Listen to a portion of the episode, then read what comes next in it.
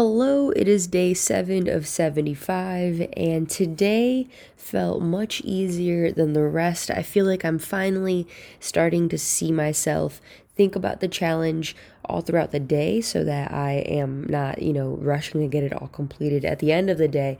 Um, but I definitely find myself making the effort to complete the challenge easily throughout my day. I just find little ways to integrate it um, in the moment as opposed to, you know, having it on my mind and being like, yeah, I got to do it at some point, right? Like instead, I just kind of act and it just kind of flows. Um, so that's really nice to see.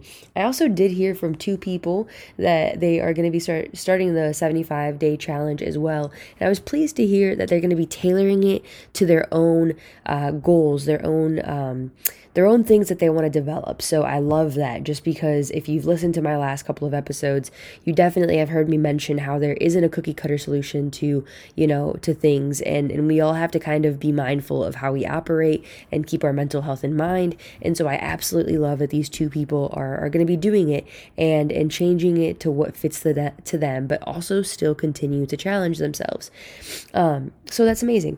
The one thing I wanted to talk about today, the one thing that I kind of reflected on was something that I have definitely thought about before when I used to be more into the gym and and noticing, you know, just eating and healthy diets and whatnot in people's lives.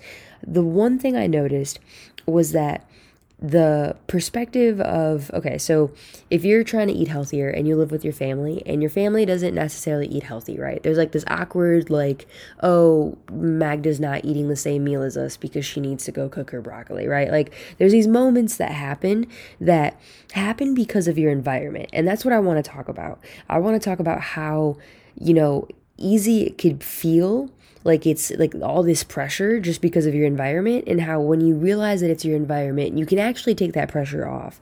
So i used to have those moments a lot with my family where i would you know need to cook something differently um, and, and eat differently because they were having something that was like just completely out of whack right? Like freaking corn dogs and french fries. Like i can't i can't be eating that right? Just for the sake of my health. Not even because i'm worried about the calories but just because like i know i, I don't know about you guys but eating corn dogs sometimes kind of makes me cringe because i'm just like like, dang, like those are in freezers and they just processed hella. So like I don't even want to try them, right?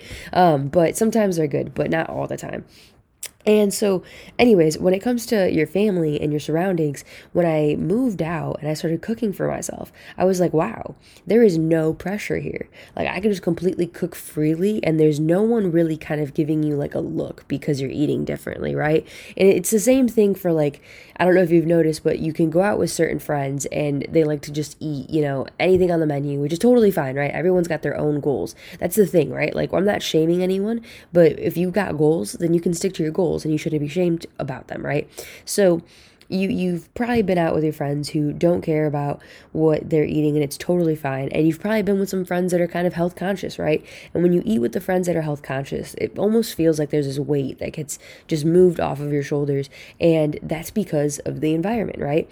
And so what i'm trying to point out is that sometimes when we're trying to make these lifestyle changes change changes changes uh these lifestyle changes these these big changes to our lives that we know would benefit us long term and we know make us feel good um, our surroundings may not always be the you know most accepting but it's a hundred totally percent okay right? Like you just have to have this confidence that at the end of the day this is your body this is your life this is your journey and whatever you choose to bring into your temple is you know of your control because at the end of the day you get to take that temple home you get to live with that temple's effects and and you get to endure the long um, the long term effects of taking care of yourself, right? So, uh, not to sound all corny by calling it a temple, but for sure, the more I grow up, the more I have noticed that the things that we take in, even when it comes to, you know, certain products, certain foods, certain um, drinks, certain things, like it just completely affects your body differently.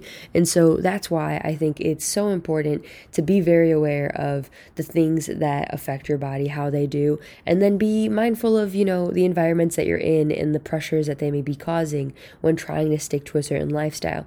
So at the end of the day, you can still choose what you want for yourself despite the environment um, and just accept that, you know what, in some environments it's going to be a little trickier, in other environments it's going to be super slick easy. And and regardless of the of one or the other you're just going to be confident in the decisions that you make for yourself and your long-term health. And the ones that are going to be looking out for you um, the ones that are going to be looking out for you best are yourself right? Is just you so I, I don't see any problem with this and i think you should be encouraged to also lead by example in living a healthy lifestyle because something i've noticed is even with my family i know at first it was a little weird that i was eating healthy but then you know my mom got interested in my foods. My stepdad, my not as much my stepdad because he definitely has um, an acquired taste, but for sure I noticed that it influenced the people around me and it made them, you know, it inspired them to also try these healthier foods and give it a try because I was making healthy look look so good, right? So definitely stick to it, stick to your things. If you're doing the 75 day challenge and people are judging you because you're walking outside and it's 40 for 45 minutes, I mean, yeah, sure, it is a little ridiculous, right? But like just think about that environment thing that I've been talking talking about throughout this entire episode and realize that, like, you know, if you're finding a way to do it, if you're into it, if it's for you, if it's serving you a good purpose, then keep doing your thing, keep in your lane, and and that's that, folks. Um, I, I hope to if if you haven't dis- if, you've considered this maybe once, the 75 day challenge once, then hop on, join the crew.